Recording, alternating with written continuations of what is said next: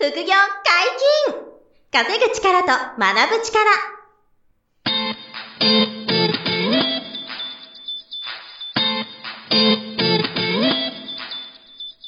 この番組は稼げるようになりたいを叶える副業アカデミーの提供でお送りいたします。副業アカデミーはあなたが副業で稼げる状態になることにコミットしたスクール。初級コースから上級コースまで様々なジャンルの副業ノウハウを学んでいただけます。詳しくは副業アカデミーで検索ください。こんにちは、小林正宏です。山本博史です。よろしくお願いします。はい、よろしくお願いします。本日も二人でお届けします。今日は何の話でしょうか？はい。えー、貯金はオワコンですっていう話をしたいと思います。うーんなるほど、なるほど。うん、うん、うん。ちょっと、オワコンって言ったら怒られちゃうかもしれないんですけど、はい、はい。でもあの、このタイミングで、ちょっと、うんあの、この副業解禁、稼ぐ力と学ぶ力をね、聞いていただけるような、はい。あの、このリテラシーの高い皆さんに、ちょっとお伝えしておきたいなと、えー思ってるんですけど、あの、ちょっと、はいその、貯金はオワコンですって言うと、ちょっとあの、極端に言い過ぎなんですが、うん簡単に言うと、あの、円の貯金だけをしている人は、危険ですよっていうことを言いたいという話です。なるほど、なるほど。はいなるほど、なるほど。なので、ちょっと紐解いて、その理由とか、うんあうんうんの、その、な、何をね、持ってそういうことを言ってるか説明していきたいなと思うんですけれども、はい、はい、はい、はい。えっと、そ、そもそも、うんえー銀行の貯金って、うんあの、預金って言うじゃないですか、預金。はい、はい、はい、はい。はい言いますね。預ける、預けるお金って言いますよね。うん、うん、うん、うん。で、これがちょっとあの、問題だなって僕は思っていて、ほうほう、なるほど、なるそほど。の、まあ、何かっていうと、その、銀行の金利の話なんですけどね。はい。えっ、と、今って日本の銀行で、えっ、と、お金預けた時の金利は0.001%とか、あの、つまりないと。えーもうほぼないということですけど、この金利が出てるっていうことはですよね。あの、はいじゃあ、我々国民が銀行にお金を預けてるっていうのは、うんうんうんあの、これちょっと違うなと思ってて、銀行にお金を貸してるんですよね。そうですよね。はい、はい。銀行にそう、お金を貸してて、その貸してるお礼として、え年間で0.001%とか金利がついてると、利子がついてると。そうですだからね。100万円預けると、100万円預けると10円もらえるっていう、あ 一年で。の、そう1年で、そう、っていう貸してあげたら、そう、利子が10円つくと。はい、はい、はい、はい。いうことで、うんまあその金利のあの小ささはまあこの後話すんですけど、はいそもそも、あの、貸してるのに預けてるっていう風に、あの、うん日本の教育なんですかね？なんかこう、洗脳に近いなって思ってて、なるほど、なるほど。預はいはいはいはい、金預金じゃないよなって思うんですよね。うーん、なるほど。だけど、ね、皆さんお金は銀行に預けときなさいってね、そういう教育だったわけで、教育でした。そうでした。そっからしてもちょっとそう、日本人のね、その、お金に対するこのリテラシーが少し、こう弱くなっちゃうのはそういうところにも出てるなと思うんですけど。あ、の、銀行はじゃあ何やってるかって言ったら、国民からお金借りて0.001%の金利を払う約束だけしといて、うん、うん。で、えその、預かってる、で、借りたお金で、き企業とか、個人事業主とかに、例えば金利2%とか、うん、3%とか、うんまあ場合によっては4%とかでこう貸していくわけですよね。はい、はい、はい、はい、はい。だから、そう、0.001%で仕入れて、2%、3%で貸してるから、そうですねこですごいちゃんと利益が出るっていう、はい、はい、はい、はいはい。そういう構図であることを、まあ当たり前のことなんですけど、改めて皆さんちょっと知っといてほしいのと、そうです。で、預けてるお金を ATM で引き出したら、手数料取られるんですから。うそうそうそう。自分が預けてんのに。これがね、あの、110円とか220円とか取られますからね。時間外だったらね、200円とかいきますよね、あれ。いや、ニュースになってまして、なんか、マックス900円ぐらいになるっていう話があって。あ、あの、あ、そうそう、あの、三菱 UFJ 銀行が、はいあの、最大振込手数料をね、990円に値上げするんですよね。あの、すごいですよね。あの、よ、予吉野家とかマックで、ご飯食べられますもんね。990円って言ったらね。これちょっと話がずれるかもしれないですけど、銀行多すぎるんですって、日本。ああ。特に地方銀行が多すぎる。うん。うん。だから、銀行の再編とかがあるんじゃないかなって言われてますよね、ずっと。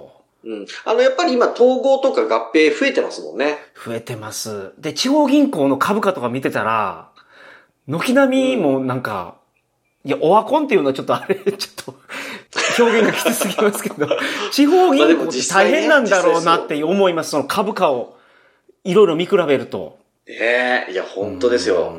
結構深刻に、あの、危機的状況になってる金融機関増えてると思いますし、今後も、その、淘汰っていうんですか、淘汰がね、あの、進んでいくようだと思いますし、さっきのね、振込手数料990円にするとかって、やっぱり、あの、銀行もきついんですよね、きっとね。そういうことだと思いますね。その、採算が、うん、合わなくなってきてて、あれも、あの、ATM の機械自体も減ってますよね。各お店ごとに。うん、ATM ってあれ、維持費すごいかかるんですよね。はいはいはい、ランニングコストが。はい、なんであれも減らしていってますし、はい、なんでもうどんどんね、そういうふうにこう変わっていってる中で、まあでもその、こっちのね、銀行を使ってる側として言えるのは、はいはいはいはい。あの、まず、その、円貯金だけしてても、先ほど言った通り、利子は0.001%とか、うん、えー、まあ、定期預金でもどうですかね、0.02とかね、0.05とか、ね、多分それぐらいが、それでも高金利って言われちゃってるような状況だから、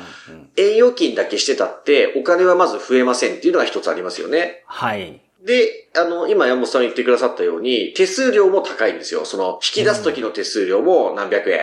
で、振り込みも最大で今の990円みたいに UFJ が言い出してて、はい、はい。なので、出そうがね、振り、振り、引き出そうが振り込もうが、手数料が何百円ってかかってくるから、うん、さっきのね、100万円お金置いといてあって、年に、えっ、ー、と、10円しかお金増えないのに。そうなんですよ。一回、ね、時間外に取引したら200円、300円取られちゃうわけだから。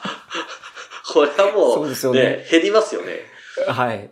だから、あの、そういう意味では、その金利面でも手数料面でも円貯金だけしてると、まあそもそもお金は増えていかないところが減るっていうのはまずあるんですけど、はい、そうですね。あの、今日皆さんに、そう、一番言いたいのは、それ、それよりも、あの、一番やばいのは、まあこれ何度もポッドキャストで言ってますけど、あの、うん、円そのものの価値が落ちまくってるっていう、はいはいはい、はい、円のリスクなんですよ。うん。で、これが、あの、国内外どっちでも、あの、言えてて、はい。えっ、ー、と、こ、国内のことで言うと、シンプルにインフレしてるということで、その物価上昇が、もう凄まじくなってきてるんですよね。はいはいはい。で、えっ、ー、と、まあ、いくつかね、例を言うと、例えば、えっと、うまい棒は今、うん、えっと、12円するんですよね。はい。うまい棒。はいうん、で、であれもともと10円でしたから、はい。あの2円、たかだか2円ですけど、20%もう物価が上がってる、うん、値段が上がっちゃってるわけですよね。はい。で、あの、ただ結局物価が上がってるってことは、それ円の価値が下がってるっていうことですよね、やっぱり。はいはいはいはい。ですし、あの、この間、あの、僕、コンビニで買い物してて、あの、うん、レジの横に、あの、週刊少年ジャンプが置いてあったんですよ。はいはいはいはい。あれ、山本さんって読んでました？ジャンプって子供の時。ジャンプは、購読してます。あ、今も？今も、はい。定期購読。さすが。じゃあ、ワンピースとか、今も読んでるんですね。読んでます。追いかけてます。はい。ああ、さ、さすが。じゃあ、あの、すごく、あの、その体感されてると思うんですけど、あの、この間コンビニで見たら、えっと、290円だったかな。300円か、290円ぐらいするんですよ、今。ジャンプ。はいはいはい。あ、子供の時ジャンプ170円とかでしたからね。あ、そうそうそう。それを思ったんですよ。あの、子供の時僕、180、170円だ、180円だったのが、この間コンビニで見たらもう300円ぐらいになってて、高みたいな。100円以上、ね、あの、値上がりしてて、そうさ、30%以上値上がりしとるやん、みたいな。で、びっくりしたんですけど、いやー、あの、その、インフレしてんなー、みたいな。とか、円の価値弱いな、弱まってんなってめちゃめちゃ思って。マクドナルドとかが本当に高くなりましたよね。ああ、でも、マックもだってね、あのー、なんか世界的にはあの、ビッグマック指数とかね、よくありますけど。はいはいはいはい、ありますあります。こあのー、あれですよね、国内のハンバーグ代、ハンバーガーの料金だけ見ても、はい。あの、一番スタンダードなハンバーガーって安い時80円とかでしたよね。80円でした。確かそうなった。そうです、そうです、そうです。ありましたよね、そういう時期がね。はい、80円ありましたなんだろう。今のマクドナルドのあの、ハンバーガーの一番ベーシックなやつって、あの、あんまりそれ頼まないから、あ、わからないんですけど、いくらだと思って。あ、170円だ。今ちょっと検索してみたんですけど。え、170円もするんですか、今？高くなりましたよねハンバーガうん。ー。あ、で、これ確か180円の時はあって、で、はいまあ、100円ぐらいだったっすよね。あの、そうでした一番こうイメージあるの。長かったのが100円で。で、チーズバーガーが120円だったんですよ、ずーっと。あーチーズバーガー120円が、今200円ですもんね。はいはいはいはい。マックのメニュー今見てますけど、うわー、うんだから、すごい、あの、なんていうの、80、70%、80%ぐらいやっぱり値上がりしてると思うんですよ。はいはいはいはい。うんだから、こういうふうに、あの、シンプルに、その、物価が上がってるんですよね。うん、そうですねだ。から、その、そう、円のお金、円、円を貯金してるだけでは、その、うんやっぱり価値が下がってってると思っとかなきゃダメなんですよ。資産が減ってると。うん、うん、うん。いうふうに思わなきゃいけなくて。で、これはあの、うん国内の物価上昇だけ見てもそうですけど、はいやっぱ、り、あの、為替ですよね。その、対ドルとか、はい。あの、対ユーロとかのその、ドル円とかを見たときに、うん。えっと、今今日収録してるこの日だとですね、今いくらだろう。えっと、1ドルが、あ、139円。うん。なんですよ。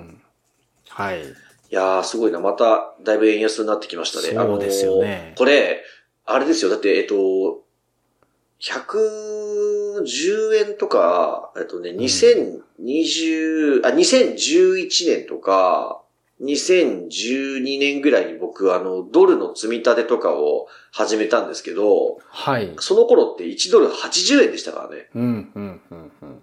1ドル80円だったのが、今1ドル139円ですから、うん。だからこれ何倍になったんだろう ?139 円を80ドルから、まあ、73%が今上がってるんですよ。はい、はい、はい、はい、はい、はい。えーだから、あの、ドルに対して、あの、円が安くなってて、もう70%ぐらい、その円が、あの、弱くなってるなっていうはい状況で、まあ去年ね、150円まで一回円安になりましたからうん、ね。うん、うん。しかもその、ここ数年、ここ数年っていうか、去年ぐらいですよね。この急に円安になってきたのって。そう、2021年とかまでは110円とかね、110円、115円くらいとかがしばらくだったんですよね。そこから一気に150円までバーンって円安になって、で、130円ぐらいで落ち着いたけど、また今139円みたいな感じで、やっぱりあの、コロナショックもね、ねありまっただろうし、お金のその流通が増えて、あと日本が少子化が止まらないんでね、うんやっぱり国力が落ちてきて、円が弱くなってくるっていう状況だと思ってて、うんあの、タレントのあの、渡辺直美さんが、はい。当時、あの、バラエティ番組で言ったか SNS でおっしゃったかちょっと忘れちゃったんですけど、はい。あの、ツナ、なんだっけな、えっと、サラダとうん。パンと、はい。えっと、なんだっけな、えっと、あ、そう、それね、この間ちょっと見てたんですよね。すごい、あの、要は、えっと、高いっていうのを言いたいんですけど、ニューヨークで、はい。えっと、サラダとかパンとかドリンク、あ、そうだそうだ、あ、わかりました、ごめんなさい。パンとツナサラダと目玉焼き、うん。これを朝ごはんに食べたら、うん。日本円で7000円したっていう話なんですよ。なるほど、なるほど、なるほど。はいはいはいはいはい。そう。この目玉焼きとパンとツナサラダで7000円ですからね、ニューはいヨークで。はいはい。うん、うん、うん。えーで、これって、その、現地の人はドルでご飯食べてて、で、うん。その、現地の方は、そのアメリカの給与の、その、平均所得も上がってきてるので、はいはいはいはい。あの、普通、普通にそのレートでご飯食べてますけど、うん日本人がアメリカに行ってニューヨークで、あの、その、今の目玉焼きとかパンとかツナサラダ食べた時に7000円するわけですよ。はいはいはいはい。だから、その、円で、あの、物を考えて買い、買い物してる日本人からするともう超高いですよね、7000円。はいはいはいはい。払ってられないですよね、朝ごはんにうん7000円は。サバ焼き定食4000円とか5000円とかですから。あ、あの、そう。山本さん、あの、山本さん、あの、カナカナダにね、あの、はいいらっしゃったりお仕事してるんで、あの、最近のその相場感ってどうなんですか？日本円で考えたら超高いっていう。めちゃくちゃ高いです。もう、何もかにも。何もかにも空港着いて、そう、コーラ買おうとするじゃないですか。はい。4ドル50セントって書いてるんですよ。ひえー。え、500円？ちょっと我慢しようかなって思いますよね。まあまあ、500円ぐらいするとす。あの、やばい500ミリのペットボトルですよ。ええだから日本のコンビニで買えば160円ぐらいですかね、今。500ミリのコーラって。うんうん。160、70円が、よえ、4ドル50セントですか？はいはいはいはい。うん。如実に現れてますよね。その、海外貨と円、特にドルとかね、ユーロに対して円がもうすごい弱くなってるので、はい。もう日本円の価値が下がってるんですよ、やっぱし。はい。間違いなく。はいうん、だから、うんあの、昔だったら、その、なんていうんですか、まあ、日本が、例えば東南アジアに旅行行くときに、東南アジア安いな、みたいな、めちゃくちゃ、あはいはいはいの、食べ物も安いし、うんで何から何まで安くて最高って言ってたのが、今、ほぼ逆転してきてて、あの、うんまあ、アメリカ、欧米諸国の方はもちろん、日本来たら安いって言ってるし、あの、そうでしょうね。もう東南アジアの皆さんも、もう日本安くねってなってくるっていう。そうです。それぐらいはいで、そう円がちょっと弱くなってるっていうのがありますよね、これ。うんうんうんありますね。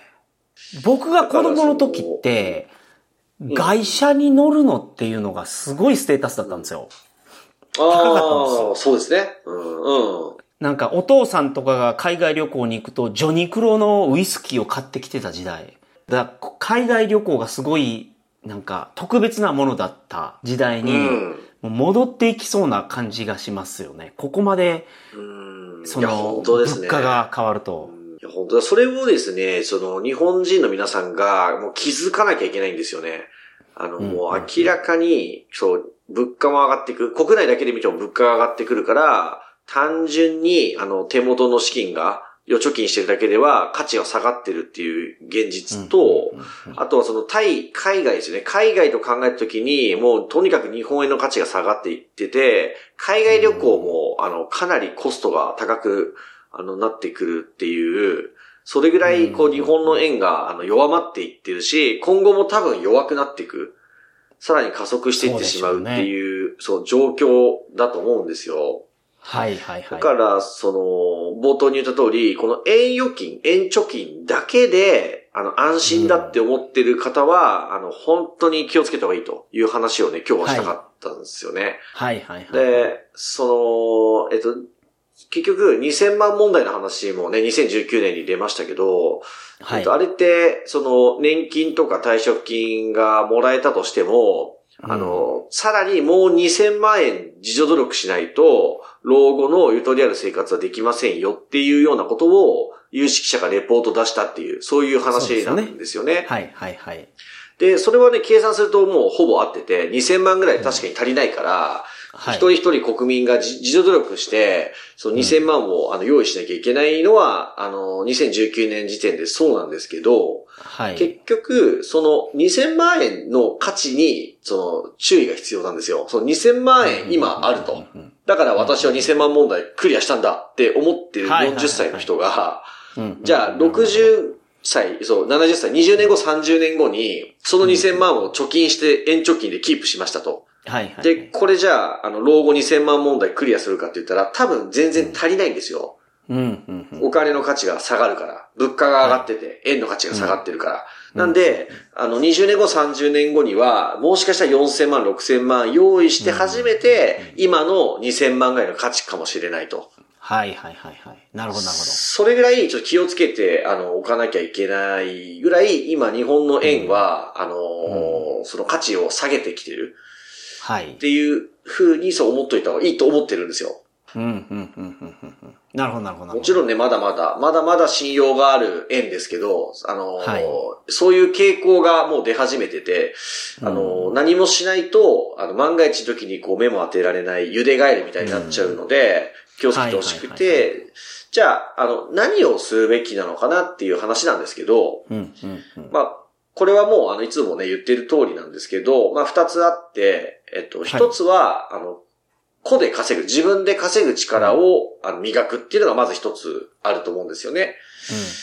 で、これは、あの、例えば会社で働いてお給料をもらうとか、うん。会社のお給料、昇給を目指すのはもちろん、あの、一つだし、あとは、まあ、副業をやることで、月5万、10万、副業月収を増やすことも、あの、すごく有効に、えっ、と、なってくるんで、その個で稼ぐことにまず向き合うのが一つですよね。はいはいはい。個で稼ぐことができるようになると、例えば社会の情勢がガラッと変わっても、うん自分で稼げますからね。あのーこう、い生きる力みたいなね、ものが身についてるわけですよね。はいはいはい。うん、だからそのいろんな変化にも対応できる稼ぐ力があると。これが一つ重要なんですけど、これはやっぱり日本で稼ぐってことは円を稼ぎますよね。なんで、その、日本円のリスクには備えてないんですよ、まだ。個で稼ぐだけでは。はいはいはいはい。日本円を稼ぐだけではあの足りなくて。だから何が必要かっていうと、今度、個で稼ぐ力と同じぐらい重要なのが、そのお金を増やすとか、えーうんお金を違ったものに分散投資していくっていう、うんこの考え方が次に必要になってきていそうでて、すね。どちらかというと、守る感じですよね。その、自分が作った資産あ、を。そうそうそうそう。うん守るためには、えーそうまあ、ディフェンスするいろいろ対策をしないといけないと。うん。そうなんですよ。はい。だからそれが例えば、あの、外貨を持つっていうのも一つですよね。はいあの、ドルを持ってみるとか、ユーロを持ってみるとかっていうのも分かりやすく、あの、円安に、ドル円が例えば円安になればなるほど、ドル持っとけば、あの、資産は増えるわけですよね。そうですね。はいはい。1ドル130円の時に買っといたドルが、1ドル150円になれば、これは、あの、価値、資産が増えますよね。はい。あの、円が安くなる。なので、その海外の外貨を持つっていうのも一つのディフェンスになりますし、うんあとは、あの、ゴールド、金ですよね。金を持って、うんうんうんえー世界中で認められてる金。まあ今ね、すごく上がってきてますけど、はいそのゴールドを持っとけば、あのー資産価値としてはすごく日本円のリスクには備えられる有事の際の金になってくるし、あとはまあ僕がすごい得意なの不動産。不動産に物件を変えておくことで、毎月家賃が入ってくるとか、えっと、物件の選選び方によっては、あの資産価値がこう上がってくる。えーような物件も仕込める、あの、その可能性も高くあって、はいはいはいはい。で、売却した時の利益もめちゃめちゃ大きかったりとそうですね。か、はいはいはいはい。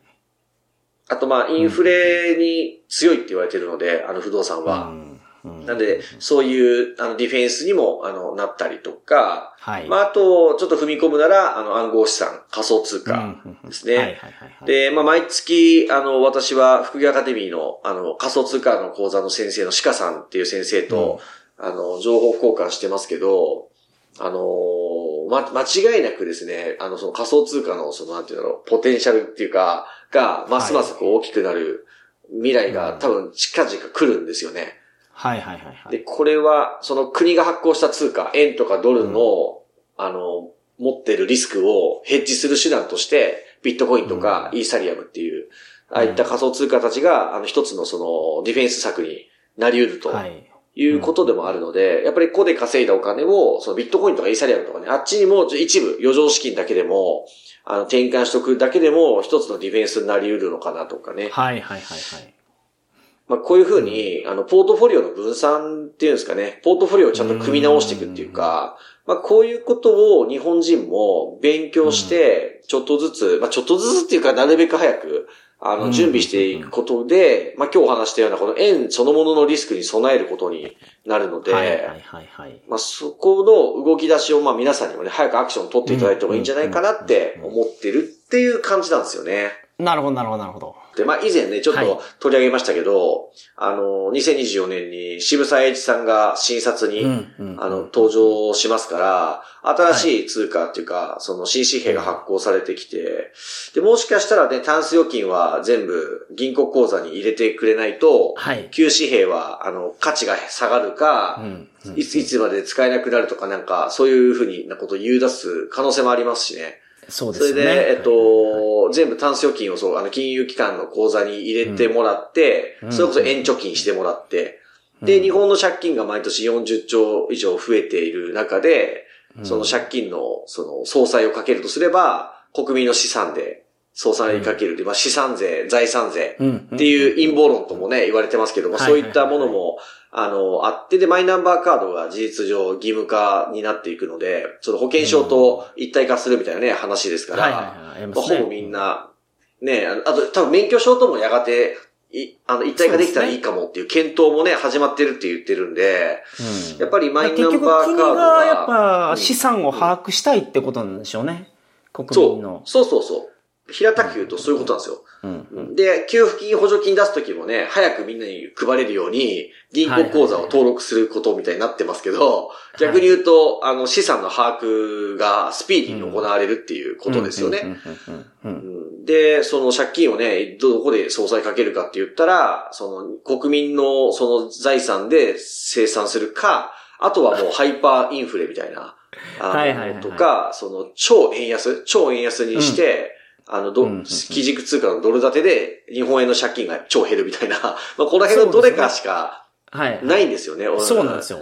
うん。それをやると確実に日本の借金は減りますけど、日本人全員が地獄を見る。その日本円しか持ってなければですけど、そうそう。それが、あの不動産持ってたりとか、その、ドルを持ってたり、ポンドを持ってたりすると、それは逃げれま、逃がせますよね。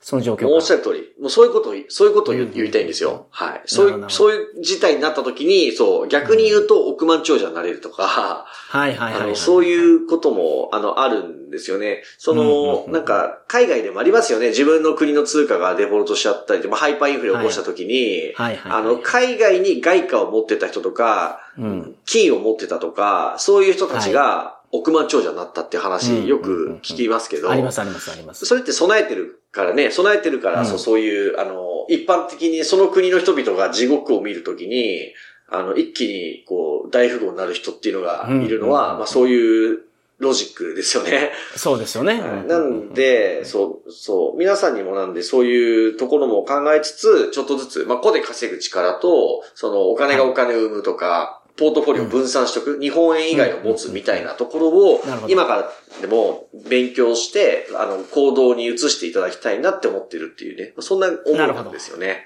今日の話を参考にしてですね、あのーはい。ポートフリオっていうのを、あの、うん。考えてみてください。あの、はい。福井アカデミーの無料セミナーもそういう意味ではね、うん。仮想通貨とか不動産とか、はい。あの、有価証券の株とか、えっと、まあ、円を稼ぐ物販とか、そういうのもね、もうはいビシバシと情報を提供してますんで、ぜひ無料セミナーもね、はいはい聞いてみていただけると参考になるかなと思いますんで、チェックしてみてください。そうですはい。よろしくお願いします。本日もお疲れ様でした。はい、ありがとうございました。副業解禁稼ぐ力と学ぶ力。そろそろお別れのお時間です。お相手は小林正宏と、山本博史でした。さよなら。さよなら。この番組では皆様からのご質問を大募集しております。副業に関する疑問、質問など、副業アカデミーウェブサイト、ポッドキャストページ内のメールフォームよりお送りくださいませ。